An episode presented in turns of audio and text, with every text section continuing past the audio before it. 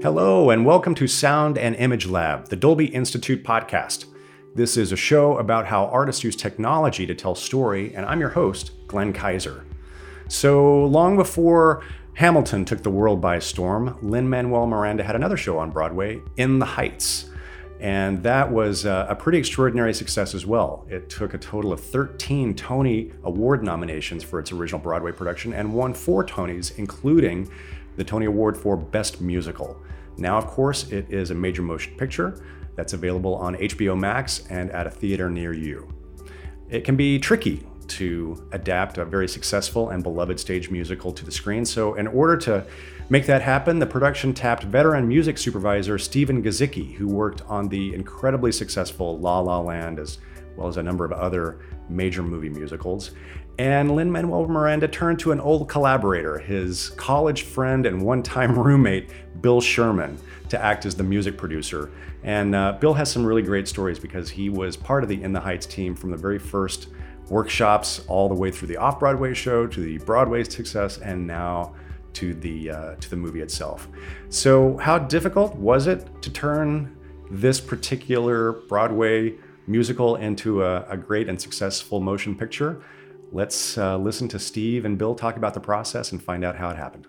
I am Usnavi, and you probably never heard my name. Reports of my fame are greatly exaggerated. Morning, Usnavi. Pan caliente, café con leche. On these blocks, you can't walk two steps without bumping into someone's big plan. I'm making moves, I'm making deals, but guess what? What? You still ain't got no skills. Bill and Steve, thank you guys uh, for joining us to talk about uh, In the Heights. Uh, I really, I had a great experience watching this movie.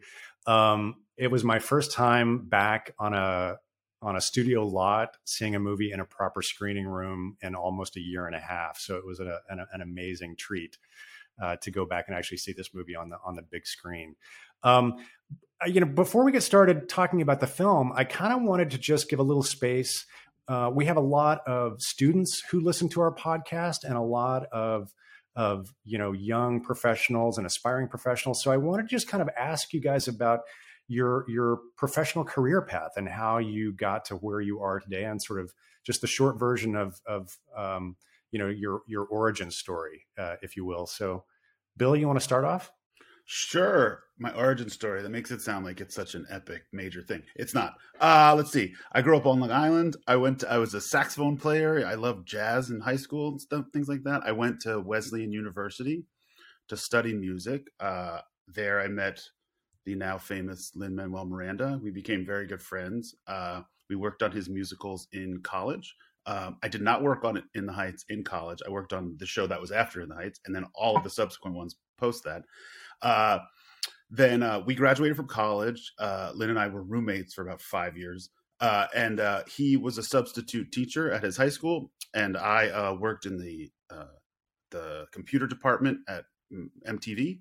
And on um, on uh, lunch breaks, we would take like four hour lunch breaks, and we would go to the, the drama bookshop and make up uh, raps for a group that later became Freestyle Love Supreme. And we would work on In the Heights, the then musical that has now since changed and become a major motion picture. And uh, uh, what else happened? Um, uh, we worked on that, uh, and then uh, I, I, sort of managed to get into television by accident. I was I did the Electric Company for um, Sesame Workshop, and then that led to being the music director of Sesame Street, where I've been for ten years, and then. Uh, and then we made the Hamilton business, and we made the Hamilton record, and then, oh, that that little thing, and here we are. And yeah, and then and now here we are doing In the Heights as a movie, which is like you know this for me like a 20 year odyssey that began when I was 20 and I'm now 40, and so uh, it's just a very weird sort of uh, uh, circle of life, a very weird circle of things that have happened to me, and uh, I think uh, watching this movie now is is sort of like the ultimate meta uh, life situation. You know, most of my 20s and 30s were dedicated to that show, and so um, it's very gratifying for it to come out in this form and for people to see it, and um, getting to work with all kinds of different people who have all different ways of bringing their talents to that show and that movie. And um, I don't know. Here we are. Here's the present. Steve has a much more interesting career than I do. Facts. I don't know. I don't know about anybody else, but I would really love to see the musical of Bill and Lin in college rooming together, sort of the odd couple. Yeah, we are. We continue this day to, to this day to be the odd couple, and uh, it's uh yeah. We, we we were we were roommates in college. We were roommates after college, but we were pretty inseparable for most of college, just like making musicals and being dumb and that kind of thing. That's, That's the title: making music and being dumb. Your turn, Steve. My turn. Um, yeah, I was born in Michigan, raised in San Diego, and I was just sort of always that always that kid that was listening to music at the record store and had the um, you know it was the 80s so i had that really great ratted out goth hair kind of thing. But i was in san diego so i was tan which was probably really weird. Like this tan, tan goth, goth. Like it. Tan goth. Uh, and uh, and then i moved to la to go to ucla and i just uh, began a you know a period of like I ran the record station there and was interning at labels and management companies and whatever. And you know my my dream I wanted to uh, you know run my own record label. That was my dream. Um, and I started to work at Virgin Records right out of college in the radio promotion department, and then moved into marketing as a product manager. And um, this is like my mid twenties, and I was having the time of my life. Like I was, you know, on tour with David Bowie and uh, working with the Rolling Stones and Lenny Kravitz and Tina Turner and Janet Jackson. It was and Smashing Pumpkins. It was amazing. But um, those any any music students that are familiar with the mid '90s, late '90s, there was this thing called Napster that kind of swept in, and uh, the industry started to fall apart. And I just kind of it, and it just really the, the the music business just kind of really wasn't my thing. The label business it was very slow moving, um, very old school um, bunch of bunch of old white guys with pinky rings, and it wasn't much my jam. so I moved over to, uh, this soundtrack label, Polygram Soundtracks, and started overseeing soundtrack albums because I also had a, a love of film. I minored in film in in college, and uh, and I could never up until that point, I couldn't reconcile my love of film and music. Like, how do I make them work together? Unless I want to get music videos, like I didn't know music supervision was a thing because they don't teach you that in school. And also, by the, at that point, music supervision wasn't what it is today. It wasn't um, as visible, I guess. Uh, so I worked at uh, Polygram Records for a while, and then you know my life sort of was also a series of record labels being bought and me being downsized and thrown out, and um, so then I just kind of hopped around. And I was an independent supervisor on and off after Polygram Records shut down, and then I was in house overseeing uh, animated musicals at Disney, all those sequels like Bambi 2 and Brother Bear 2 and Cinderella 3. I did all those. Um, and what was great about those is I didn't realize it at the time, but those projects, at that time, we were the only people making musicals because musicals were really out of fashion. This was post Disney glory days of Aladdin and Beauty and the Beast and Little Mermaid and pre La La Land Greatest Showman. So there was a there was a period in the middle where there was not there weren't a lot of musicals being made, and I was I learned how to make musicals in this sort of little weird corner of Disney. And little did I know that that was going to serve me well in the future um, as I packed up that knowledge. But um, after Disney, I was independent for a while, then went to Lucasfilm and was uh, oversaw music there for a while and worked really closely with George, which is just a dream come true. Uh, then Disney bought the company, got laid off, and I landed on this little movie called La La Land and changed my life forever. So I sort of became this go-to guy for musicals and a few years later, I had the great fortune to work with Alex Lacamoire on Fosse Verdon. And that's how I crossed paths with Lin and then eventually Bill. And we've now, we're now on like our third or fourth project together. We're also working on Tick Tick Boom. And um, I'm having a ball. Like I said, way more fun than mine. Well, like, is it? Yeah, that was pretty good. that's that's Yeah. that's said like David Bowie. I didn't say David Bowie. yeah, I mean, I, I it's it, that that's that's mind blowing that you got to work with all those amazing artists. So I think you kind of set up my next question, Steve, which is I'm really curious. So you guys have got this kind of group. I mean, uh, you know, obviously Lin uh, uh, uh, Manuel uh, Miranda uh, working with Alex Lacamoire. Um, and for those of, of of you who listen to our podcast regularly, you might remember Alex was on our show last summer when we did an episode about the the, the Hamilton film. So we know we know Alex. He's uh, quite a force of nature as well, and, and, a, and, a, really fun person to talk to. So between Alex and Lin Manuel and you, Bill, and you, Steve, kind of talk to us about how this team works together and who's doing what on putting together the music specifically for In the Heights.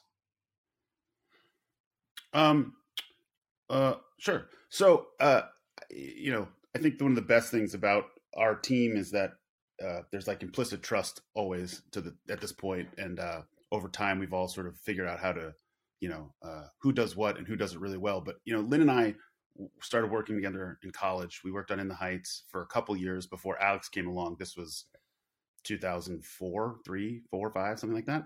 Um, when we were on our way off Broadway, Alex at that time was uh, working on Wicked, and uh, he came in and then he sort of lent this authenticity to what we were doing because at that time I certainly had no idea what I was doing, and uh, we had no idea how to make a musical or really do anything at that point. So so Alex came, and then we you know we went off Broadway, we went to Broadway, and then and then uh, Hamilton happened, and then now here we are for the film, and I think you know it sort of is like a trickle down situation. So Lin Lin's the boss. Lin writes all the songs, and he you know writes all the lyrics, and it's his. He has this vision, and when we were in when we were in our early 20s we were we always talked about like what would it sound like for in the heights if you walked from where we lived on 212th street to his parents house which is like on 180 something street.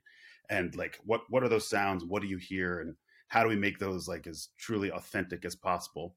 And then uh uh, when Steve came along, Steve lent the the cinematic authenticity to it too, because what's I, I think it's I think it's interesting about roles titles in movies versus television versus versus musicals they're all different so like a music supervisor for a musical is, is, one thing but in my head music supervisor for a film is is the other boss so like when any for anything to happen on in the heights we all go to steve like if we don't know what to do he's like the den mother father whatever we don't know what to, it, we sort of don't know like Alex and I are sort of just like floating around in this abyss, and then we're like, "Oh God, what what needs to happen? What do we need to do?" We find Steve, and Steve goes, this is what you need to do. This is how you need to do it. And this is when you need to do it by. And we're like, okay, great. That's fantastic. Sort of like just pointing us in the right direction. And then Steve's best thing is Steve uh, very subtly gives notes uh, that you never even knew were there, and he finds ways to slip them in in ways that are very artistic and very awesome and very helpful to the film as a whole. And I love when he does it. So like we'll be on one call, and I'll get a text from Steve that says maybe you should say this, and I'll say oh maybe I should say that, and then I say it. I don't know if I'm giving away trade secrets, Steve, but this is what happens. Uh, yeah, uh, and, and, it's amazing. And and, for, and so and, is is Steve texting you, know, you, right now saying like make sure to say this? Yes, he's saying stop saying this oh. right now. Oh God, sorry. I've actually written his entire monologue here, and he's just yeah, yeah. This I, on this other side of my computer is just a script that I'm, I'm reading. Um, no, uh, pulling the strings, Steve. Uh, so yeah, so uh, you know, um, and then the and like I was saying before about trust is sort of, Lin sort of hands over these things to us, you know, these these melodies and these songs, and then what Alex and I have done over time is sort of figured out what are the best way for us to contribute is, which is you know, is shape and form and like where to edit things and how to end things and how to begin them and then just to make everything that is in Lin's head sound as real and good and authentic as possible. And I think over time, I mean, we've been doing this for 20 years. Like I said, I think we've been able to sort of figure that out a little bit. And like he trusts us and we trust him. And so there's all this like implicit trust that sort of really helps the creative process, if you will. That sounds sort of cliche, but it, it, I think it's true. And, and, um, and so, you know, there's a line in, in, the in the in the Heights book where Lin says something effective. You know, with Alex and Bill, I tell them some, I tell them three words, and they just know what to do. And I think like over time, it's even maybe even shrunk to one word. Like it'd just be like, Burr! and they're like, okay, cool, and like we'll do that thing. And so you know, we've been fairly successful at it so far, uh, and uh, and that's sort of been the process, and that's how the four of us have worked together. Was that accurate, Steve? Yeah, and I think trust is the key word, right? Because as you may have noticed, Lin is a busy guy. uh, and, and he does, you know, I've worked with a lot of directors over time and a lot of, you know, uh, creators. And when you're entrusted with their baby, like my job is to, one of my, one of the key part of my job is to know what the vision of the project is and to make that happen. Right. So it's not my vision per se. My job is to sort of help this, the director or the writer or whoever is, um, realize their vision, put it on screen, put it on television, uh, and put it on record. And most directors or creators, um, like I'll be communicating with them you know, by the minute. Like, hey, what do you think of this? Do you, what do you think of this? Can you prove this? Can you prove this? Yada yada yada. But with Lin, he's so busy that it, it's great that he actually can just sort of lob something over the fence to us and and entrust us to kind of take it almost to the finish line, you know, without having to check in. We we know it, instinctively when to check in, right? Um, without wasting his time, and he trusts us that he knows that we're going to get it to the finish line to his satisfaction. Um, and so you know, and that keeps the machine moving. It keeps uh, him, it frees him up to do his million other things. And, you know, and also like when we, as Bill said, like we have a really great collaborative nature between the two of us. Like, you know, Bill and Alex are, are their own little perfect machine. And I just kind of dive in occasionally and send Bill uh, critical notes. you know, but also I have, I'm responsible to the director and the studio. Um, and the studio, because of the way that this is set up and because these are Lin productions, they're a bit hands off musically. Like they also trust that it's all going to go okay. So it's my job to report back to the studio, like, you know, and play them stuff when possible and just kind of keep, just reassure them that we are making great stuff and we are under budget and on schedule. That's great. Well, or, or over budget over, over, budget for a good reason, right? Well, let me let me just dig into that a little. I, I want to just uh, explore that a little bit further because I think you know, um, in in a non musical movie world, in my experience, the music supervisor is usually the person who comes in and is sort of in charge of um, the source cues. So um, the music in the film that is not the score that's the responsibility of the music supervisor. And sometimes the music supervisor will get involved with the scoring as well. Um, but obviously, with a with a movie musical like this, the the music is a, a pre-existing thing, and, and, I'm sure that there are changes from the original Broadway show, which I want to talk about as well. But sort of that that kind of role of suggesting new music, existing music to the license and put in the film doesn't exist in this paradigm, right? So, to, uh, it, it does, but to a lesser extent, right? Like, you know, I guided, there's that Chucky 73 track that plays in the bodega when Usnavi's fixing the fridge. So, you know, I worked on that and Bill and Alex had nothing to do with that one really. Um, I found that, that smooth jazz, you'll be back cue that plays on the hold button when Kevin calls Stanford. Um, very proud. That's that, your tour. De, that is your tour de force, man. That is like there's articles written about that, and that's amazing. Yeah. So th- that job still exists, but on these, you know, and then La La Land, I found all you know all these you know weird little source cues that you hear throughout the film, but um, but that side of the role is diminished um, in a project like this. Like in, in a project like this, like it is sort of dead mother, as as Bill said, and it's really just keeping an eye on this on the the freight train, making sure that it is uh, that it keeps going. Yeah. You know? Well, and that's in contrast to we were talking before we before we started recording about your work on Strange Magic because we have we have Lucasfilm in common. So that was exactly the opposite, which was a musical that was entirely based on on source music, right? Uh, that that George Lucas uh, produced and was directed by Gary Rydstrom. So yeah, that just you know that's I could do. I could write an encyclopedia on that experience. I mean, it just that film went through so many iterations, and we demoed a few hundred songs from you know from the Great American Songbook and on. Um, and so that yeah, that job was full on music supervision. Just you know, George rewrites the story. I got to find new songs to tell that story because it was a it was a jukebox musical for those at home that haven't seen it. Yeah, and George obviously very knowledgeable and very passionate about 50s and 60s music. So uh, that must have been fun for you. Yeah. yeah. So Bill, tell us. Yeah, if I ever wanted something. Sorry to interrupt you. No, Bill, tell us a little bit about the evolution of In the Heights, the musical, from the off Broadway production to the Broadway production to now in the film. How has the music changed, and and how did what's that evolution been like? Sure. I mean, uh, at its heart, I think uh, a lot of the sounds of it remain the same. I, you know, Lin would say that the, the the production he wrote in college, the only thing that still remains is in Washington Heights. That's the only thing that still remains from that time. Uh, we, I mean, we worked on In the Heights for eight years before it got to Broadway, so there was like a number of iterations. There was a number of different songs. You know, the second song in the show was like eighteen different things between off Broadway until we finally arrived on Broadway, and and all this other stuff. And then for the film uh, since uh, there's a character, you know, there's a um, Nina's mom is not in the film, so there's a bunch of songs that she sang that are no longer in there, and then a bunch of songs that were just sort of like Act Two songs that we cut, and then um, Jon Chu, our director, and Quiara, the the the, the screenwriter, uh, really did an incredible job of sort of concising everything and making you know it work uh, for what Jon wanted visually. Um, uh, you know, like like there's a song in Act Two called "Hundreds of Stories." that is not in the thing. There's Inutil, which is the father's big song about being feeling useless, and that's not in it at all. And then uh, a bunch of things we did for the film are Lin wrote a few different lyrics. We uh, edited a bunch of things for picture and added little who'sy what's it's here and there and vamps and things like that. Um, you know, I think one of the coolest things that people seem to be seeing is um, in when the sun goes down, there's sort of this big uh, orchestral MGM grand sort of dance break that was never in the show that we sort of used a melody from some other songs and blah blah blah.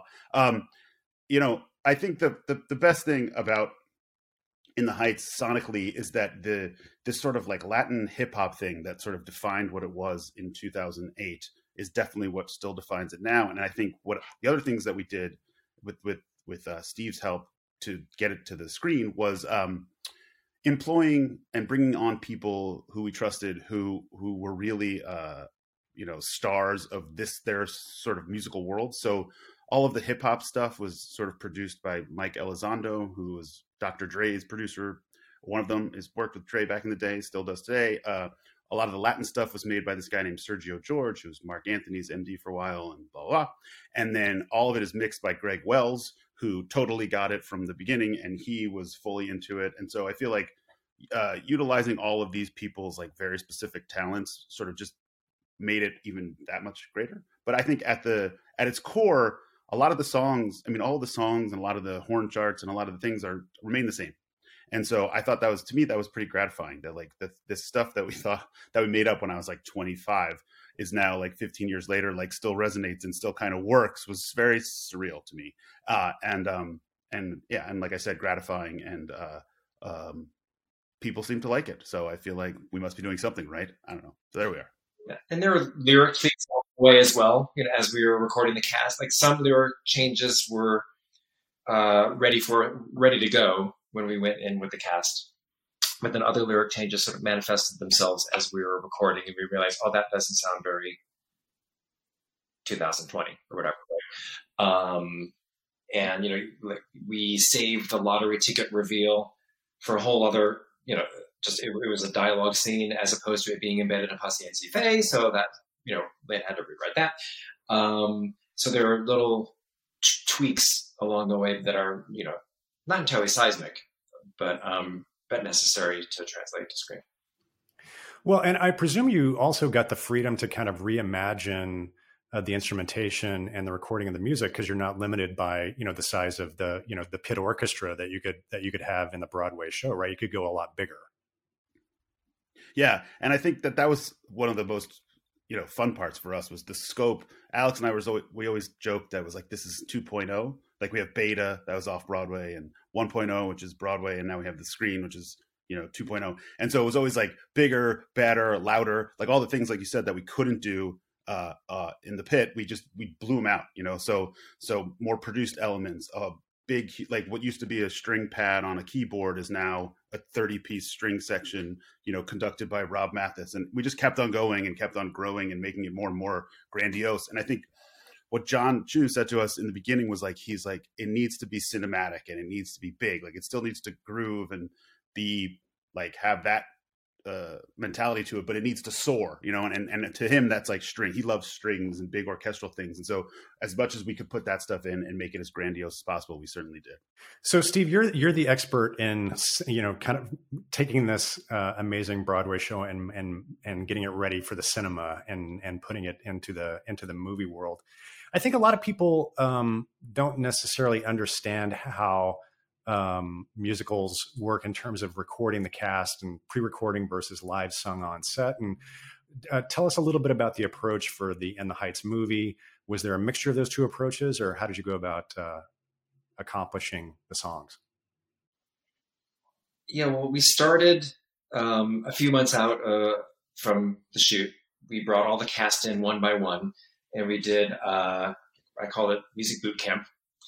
And we bring each actor in with Bill and uh, Kurt Crowley, who is uh, our vocal producer and uh, uh, piano accompanist, and we would drill the cast on the songs to sort of assess their abilities and really just kind of train them, right? And also, they've all been living with the original Broadway cast recording, so we had to get that out of their head and find like we had to find Leslie Grace's version of, of Breathe, right? And we needed to, and you know, by the, way, Anthony Ramos, like he just, he's, Anthony knows what he's doing. He needed the least amount of adult supervision, so to speak. Um, and, you know, like Corey, Corey has a very different approach to the Benny material, right, than, than Chris Jackson did. So it was, that, that early period was about finding the voices, the unique, the, the film versions of these characters, and then working with the actors to get there. And after we uh, spent a couple months doing that, we moved into the uh, recording studio and laid down pre-records for everything. Um, even though we knew already that certain songs like Champagne were going to be entirely live. Um, I mean, I'm a strong believer that we, you always need to pre-record because you never know when something's going to go wrong on the day. And if you can't capture something live, then you're just screwed. So it's always good to have a safety net, right? Um, so we recorded everything, so we had it, and also that actually played in our favor because the weather kept screwing with our uh, shoot schedule, and we would sometimes like a, a, song that was scheduled to shoot in August would end up having would end up shooting early July just because there was a rain or something and we had to go inside. Um, but when you're looking at recording something live on set, you sort of have to look at a couple fa- factors like are you in an environment where you can actually get a, a credible vocal recording without interference from you know elevated trains and um, you know people on the street or whatever. And so then the the opportunities for live recording sort of present themselves kind of organically. Like we know that Carnival de barrio for example to get the crowd live is going to be impossible because they're all dancing and hooting and hollering and there's chaos. But usnavi when he when, when it breaks down to his, you know, maybe you're right, Cindy Call in the corners, like that moment. It's just Anthony, you know, and, and we can absolutely record that live. So most songs are a hybrid, to be honest. Um, you know, Olga sang Paciencia y Fe full out every single take, every single shot, every single day. Um, so there's material to pull from there. So sometimes it's just a couple words, right? Um, but you know, a lot of articles have pointed this out as well. Like Champagne is 100% live and mostly one shot. So it's um, that is just a, a, beautiful accomplishment by Melissa and Anthony, to be sure. It definitely it definitely um, sticks out, and I, I appreciate your point about just being realistic about you know the environment and what it's going to be possible to get i mean you're not going to be able to do live singing on 96000 you know with with hundreds of people in a swimming pool right? But what does it do what what do you gain emotionally with a song like champagne with having the actors live sing uh, on set and capturing that performance live as opposed to a pre-record? I always feel like with with uh with all musicals, whether it's on with, on the stage, it's like okay, this person's having a hard day, so they're going to sing about it because that's what we do in musicals, and they're just going to be mid conversation and break out in song, which is ridiculous in every way, you know. And so when you do it on the screen, it is still ridiculous in every way. So I thought what was cool about our you know what's cool about in the heights is that is that jon really wanted it to be as seamless as possible so you weren't aware if someone was lip syncing, you didn't want to know it. You didn't want to feel it. You didn't want you wanted it to be as real as possible. And and I feel like so doing those things live is the only way to really make that happen. And and also you have to have actors who are brave enough to do it and to trust that they can pull it off. And Melissa and and Anthony were super into it, particularly like you said with Champagne, um, because I feel like if if they had done that to the pre-record, the ability to convey the emotion wouldn't be there. And she, Melissa specifically, if I remember correctly, was always like was always changing stuff on set because she was someplace else uh, emotionally, and so whatever she had pre-recorded, which was like you know in a vacuum. It, it, the pre-record happens in a studio, and you have no sense of what's going on around you. You know how you're presenting it to a person and how you're acting it, and whatever. And so then, when you can actually do it and relate to the person through song and do it really like it was on stage, uh, you definitely have more chances for conveying emotions and for it to look like a real thing as opposed to just being, you know, like a lip sync robot vibe. Um, and that was Jon's thing from the way beginning. It was like he wanted to feel the grit of of Washington Heights, and he wanted it not to feel like a musical. And so it was very, it was really interesting. And I wish people could see our Pro Tool sessions for this because it's like, it's like words and syllables from from live things versus pre-records. It's just like it's a constant jigsaw puzzle, and I think that really helps to convey the whole the whole emotion and the whole idea. And uh, I think is very important to the film. And also, I want to add to like the the actors are always singing live when they're on set. So we have uh, we're recording them just as a reference, right? So we uh, can match lip sync later. It helps. Um, and Melissa uh, was was so aware of her character's emotional state at any given time because you know there is a difference between singing, singing, and acting, acting, singing, right? Uh, and Melissa would, so you know, would be singing one of the numbers, like "Won't Be Long Now" or whatever, and would come to us afterwards, and she's like, "By the way, if it looks weird on camera, that's because I'm singing totally differently than the pre-record note it. I'm gonna have to go back and, re- and record it later. And you know, we would sometimes get a note from a studio or somebody somebody saying, "Oh, well, Melissa does it real quick. She's uh, lip syncing accurately because it doesn't match the pre-record." And we say, "Well, that's the point because uh, she's acting, and now we need to go back and um, and adjust." So, you, so you had a so you had a fair amount of like a ADR singing. Yeah, yeah, a fair amount. Yeah, like she, for example, the uh, the fight in Blackout. Um, you know, by the way, us navigating the COVID of it all is a whole other conversation when we were post. But um, the we tried to do that live, uh, the fight in Blackout in the dark alley, but it just didn't work out very well, and we actually uh, Melissa had to re-record that from a closet in Mexico uh, during COVID. Yeah, insane. As one, yeah. well, so that that teed up. I wish I wish the studio was called the Mexican Closet, but it's not. Sorry, go ahead. you could totally trademark that. that teed up one of my know, next right? questions, which was how involved were you guys in post production? Uh, it sounds like you guys didn't just uh, you know be on the set for the pre-records uh, or for the you know playing back the pre-records and then you went off to your next film. It sounds like you you were both pretty heavily involved all through the process. And were you were how involved were you with the actual mixing of the film with Lewis and Jon on the uh, on the, the on the dub stage? We were with it the entire time. I think from from beginning to absolute end. In fact, the day before we all went underground into quarantine, we were all together in New York. Uh, us, Jon, uh, Lewis, we were all there mixing the movie. Um, the way we did it for this is we mixed all the songs. Uh, Greg Wells mixed all the songs in his LA studio and sent them back and forth uh, to me and Alex, and then he, uh, or then and then we we we mixed them uh, in New York uh, for a while, and then took a break for a while, and then they mixed it again in LA, right, Steve? And then Greg went to that mix while Alex and I were here, and we could sort of like go back and forth. I mean, like thank God for technology in the COVID world we live in. We were able to sort of mix in two different coasts uh, at two different times, and sort of all sort of get it together. I had never mixed anything in uh, you know, Atmos or whatever, Dol, like all that stuff. And it's it was one of the coolest, most surreal uh, parts of my life. I mean, I'm I live in a stereo world, you know, and so like when things are moving around and and there's a tambourine over here and all of that stuff, it was super cool. And I was just I it was uh,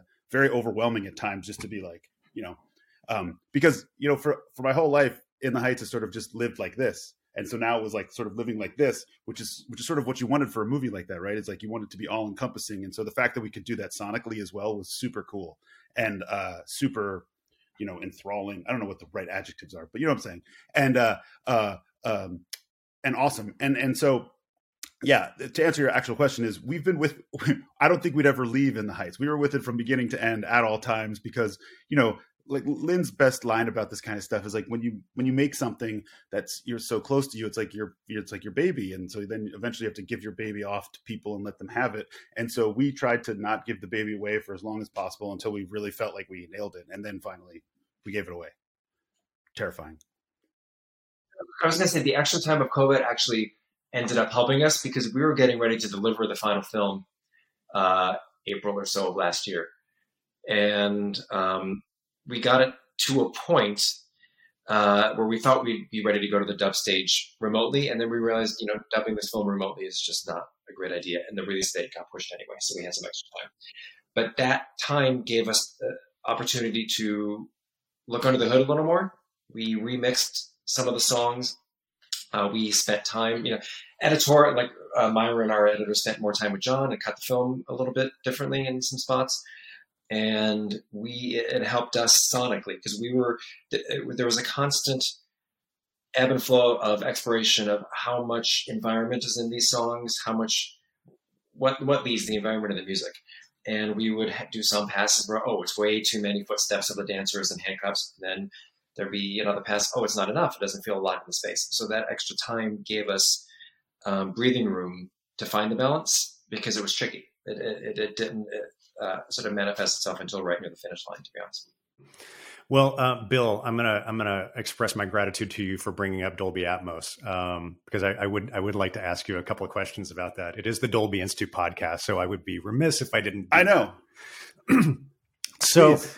and and I got to say, like the experience of hearing the songs in in Dolby Atmos is really spectacular, and and happily, that's something that is now pretty easy because of Apple Music and and and obviously um, the the film is streaming on HBO Max and in Dolby Atmos, so a lot of people are going to get to have that experience. But this is you mentioned this is your first time working in Atmos, and how did you learn about it, and kind of what excited you about having that tool at your disposal?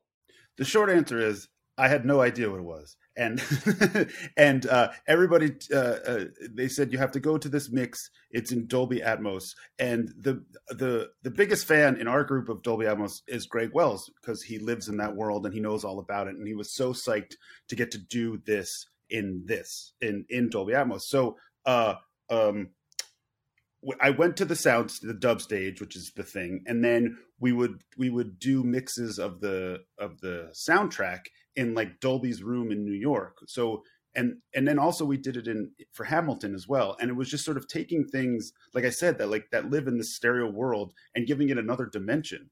And that to me was just I mean it's sort of like in your head it's how you always want to hear things and you never had the chance to and now you can and it's surreal and and you know what what i think about is like when when we went to surround like when when when we went up to 5.1 blah blah and now like like when you make something the fact that you can think about hearing it in this sort of way to me makes you create it differently. And then like you can push the boundaries so much further. And i just think that that's so freaking cool. Because like it's not just coming like right at your face. I mean okay so here's a great story. When we did in the heights on broadway there was this one row uh, in the theater that we called the face melter row which was like row j or something where like where like every every uh, uh speaker would, would hit you. And so every show every time every time in the heights went up, someone from Row J would no doubtedly go to the the front of house people and be like, "It's so freaking loud, I can't hear myself think." And we'd be like, "Where are you sitting?" And they'd be like, "Row J," and we'd be like, "Well, that's the face melter row. Uh, that's the word sounds the best, row, right?"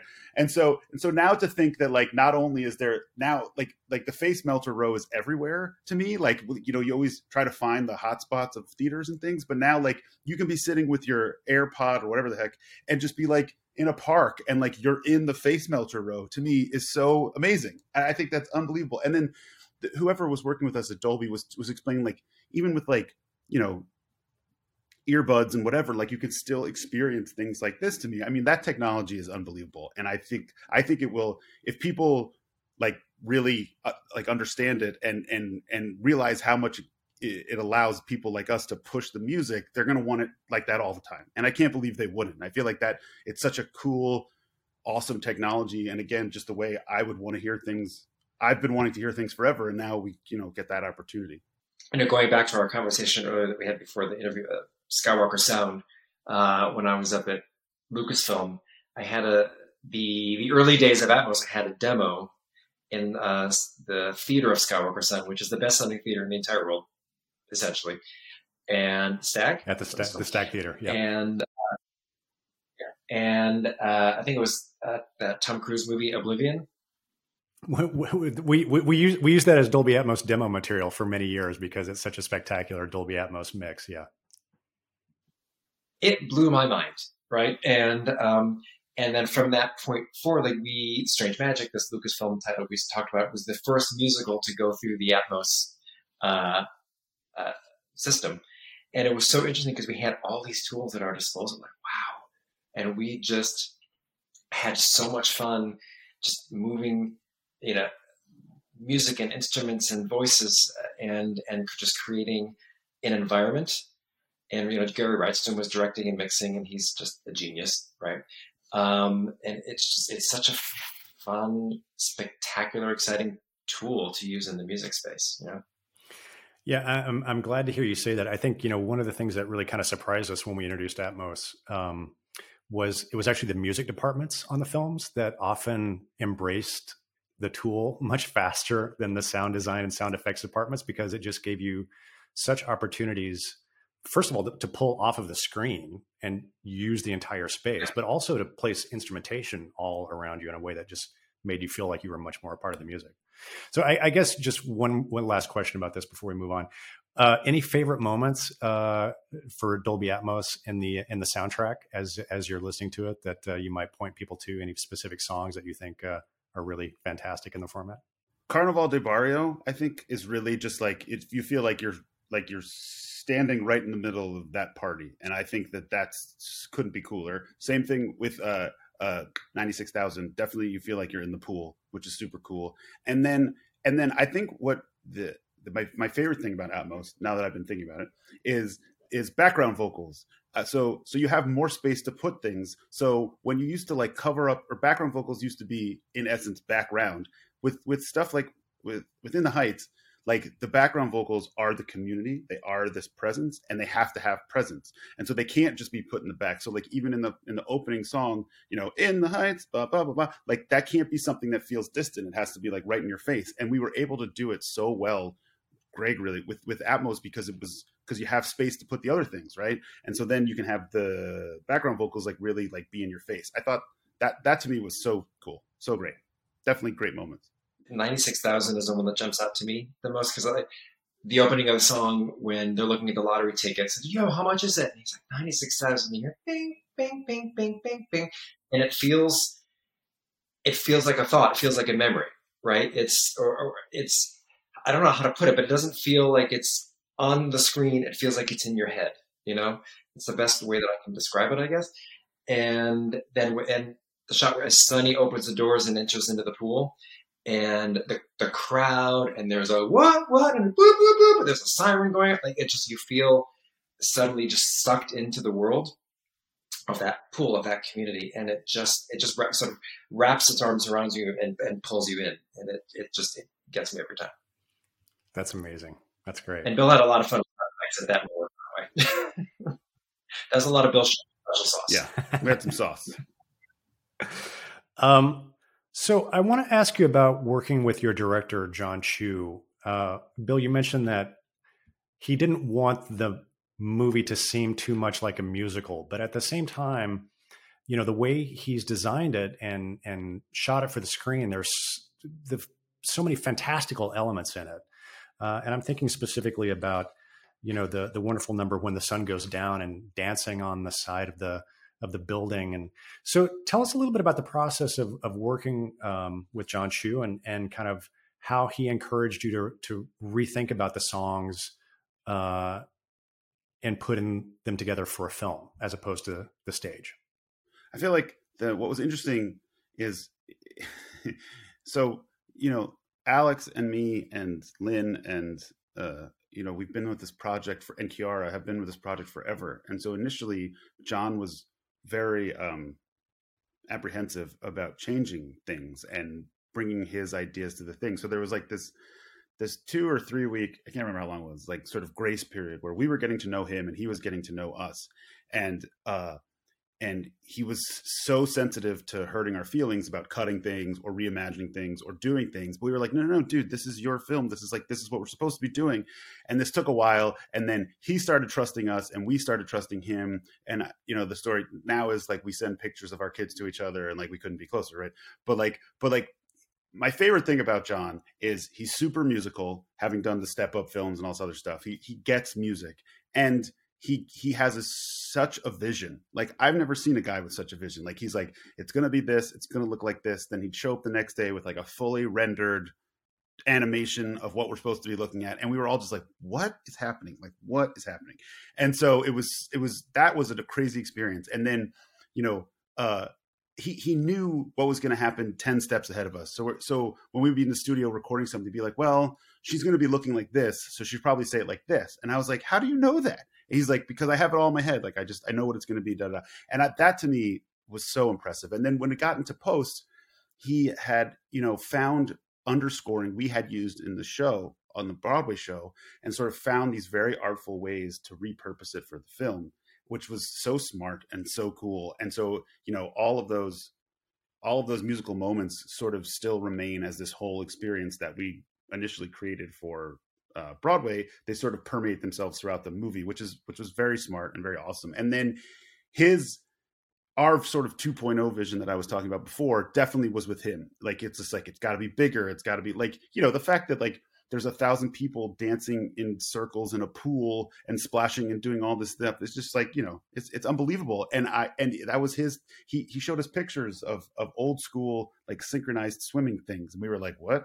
He's like, trust me. We are like, okay. And then you know it was like it like and then what's interesting about that is it became like a challenge. Like how could we step up, no pun intended, up to his level of of visual stuff like with sonically because it was so far out and so i feel like we were constantly like one upping each other in a way and i thought that was that was a, a, heck of a way to do such a magnificently large film was always trying to outdo each other and i feel like finally when we did get to the end like the visual and the sonic sort of thing all came together and worked and and that was a pretty major achievement i thought yeah and bill you know the nail on the head. We said Jon just has a vision and he's very prepared. He knows what he wants and he sees way down the road.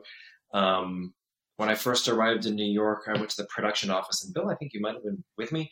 Jon sat us down and had storyboarded most of the musical sequences. This is early days, by the way, and and and you know, two uh, at that time, all he had to work with were the uh, was the original Broadway cast recording. Um, but he showed them to us. And they were so fantastical, right? They're dancing on the side of a building. Um, the, there are mannequin heads twisting and turning in No Me Diga. And that, to me, that was that, that was the pivotal moment of this production because I was I saw I saw into his head at that moment. And there's a moment in No Me Diga when there's the nails clicking on the um, on the on the table, and Bill and I go, okay, we are we get this. We under we are now understanding how this translates. A not only how this translates from stage to screen, but what Jon's version of that is. Um, and even in those rough animatics, he had sort of you know played with the music a bit to make it sound closer to what he wanted it to sound, and to cut the songs a little bit. And it was such a such a clear directive, like this is my version of the movie. And we're like, okay, we got it. Now we're gonna go off and make it. That's great. It it, it makes me want to ask you about uh, uh, Paciencia y Fe, um, which uh, is such a spectacular number and so cinematic in terms of the way that it's playing with time and space, and she's moving back and forth in era from you know first arriving in New York, and it's it's such a beautiful uh, uh, number. Can you talk a little bit about the process of putting that together and kind of reimagining it for the screen? I, what people don't know about Paciencia Fe is, is initially when Lin wrote it in like in 2003, four, uh, it was like 80 pages long, and it and it told this woman's entire life story, like for every year. And we were just like, it was like you know, you taped it together and you unfolded it, and it was like this giant accordion. And so, like, our job initially was to edit it down and to find the most concise story that we could tell with that wasn't like 30 minutes long. And so, uh, yeah, and and so then. Uh, when it transferred to the film, a, lot of it is very much exactly the same. Um, Abuela's journey has always been kind of similar from from uh, from the except for when she passes away, but uh, but uh, uh, um, it worked for this because that song is was so at its core was so simple. It was just like this Cuban rumba son thing that just sort of told this story, and it was and it was. I, I think what led to its cinematographic achievement was the way that Lin wrote it. I just feel like it's so clear and it's so well written and it's so, you know, you can see it's it's also very visual. You can see Mayor LaGuardia and you can see people struggling in the cold. You can see all those things, and then and then it just sort of those pictures is, are just what Jon Chu took and just like made vi- more vibrant and more crazy, and also where they shot it and all the dancers and all the stuff that are involved in that were just so so cool. I, I think that's one of the most visually stunning parts of the whole film. You just like can't believe your eyes. And then when the pole is a light and then it goes back to a pole and all that stuff is just like it was very surreal moment. I, I I'm I'm trying to think of like what major changes. I mean, the way it starts is a little different. The way it ends a little different. I think we cut out a verse or something, but like, but um, that song is very similar to how it existed on Broadway for sure. You know, Olga had this. This has been the song of Olga's life, right? I mean, she's just singing this for decades, uh, decade, and um, she had to work as well to find the film version of this song in, in her voice, right? Um, so in the studio, you know, you know, Bill can speak to this, I think, more um, wise in a smarter way than I can. But um, but she initially started, you know, singing it just as she would on stage, right? And here it became uh, cameras right on her face, right? So it's a more intimate telling of this story. So it's about pulling back, finding the nuances, finding the arc of the vocal, and reimagining uh, this character for, for film and for now. And she's just i mean she's such a pleasure. She's such a pro and was just really game to just roll up her sleeves and kind of redefine this woman that she's been living as for for so long. And that was just really exciting. Yeah. And she actually when she came in to record the vocal she had the original off broadway man uh, sheet music with her notes like written all over it it was a very cool moment uh yeah she's she's amazing i don't really know that there are words to describe her she's unbelievable and there's two different Olgas. Like there's Olga when she arrives on set and she's, you know, bouncy and fun and great. And then she goes through the makeup trailer and, and comes out. And she comes out. She comes out as a Abuela. Yeah. yeah. Yeah. Yeah. That's amazing. Well, um, any any final thoughts before we wrap up? Any any uh, any anything you want the audience to know about the process of bringing In the Heights to the screen that we haven't already touched on? Go see it. It's fantastic.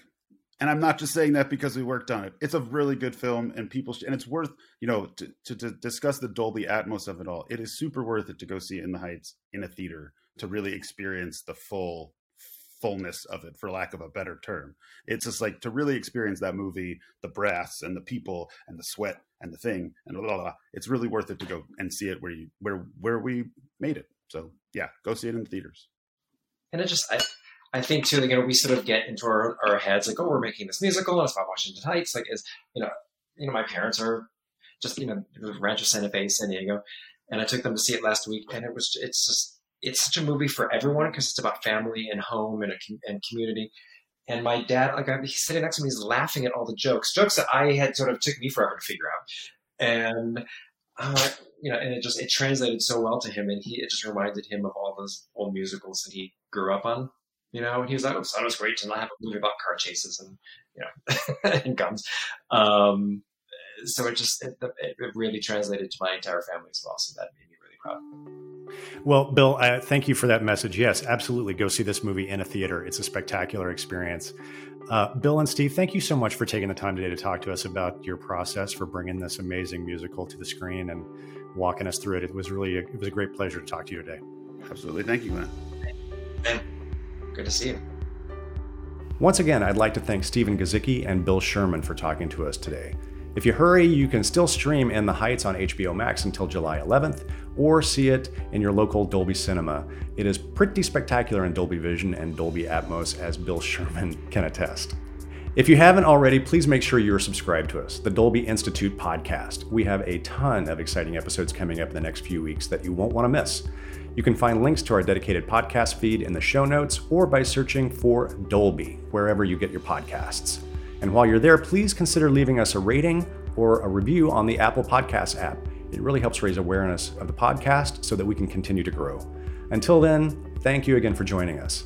This has been the Sound and Image Lab brought to you by the Dolby Institute. I'm your host, Glenn Kiser. Our producer and editor is Michael Coleman.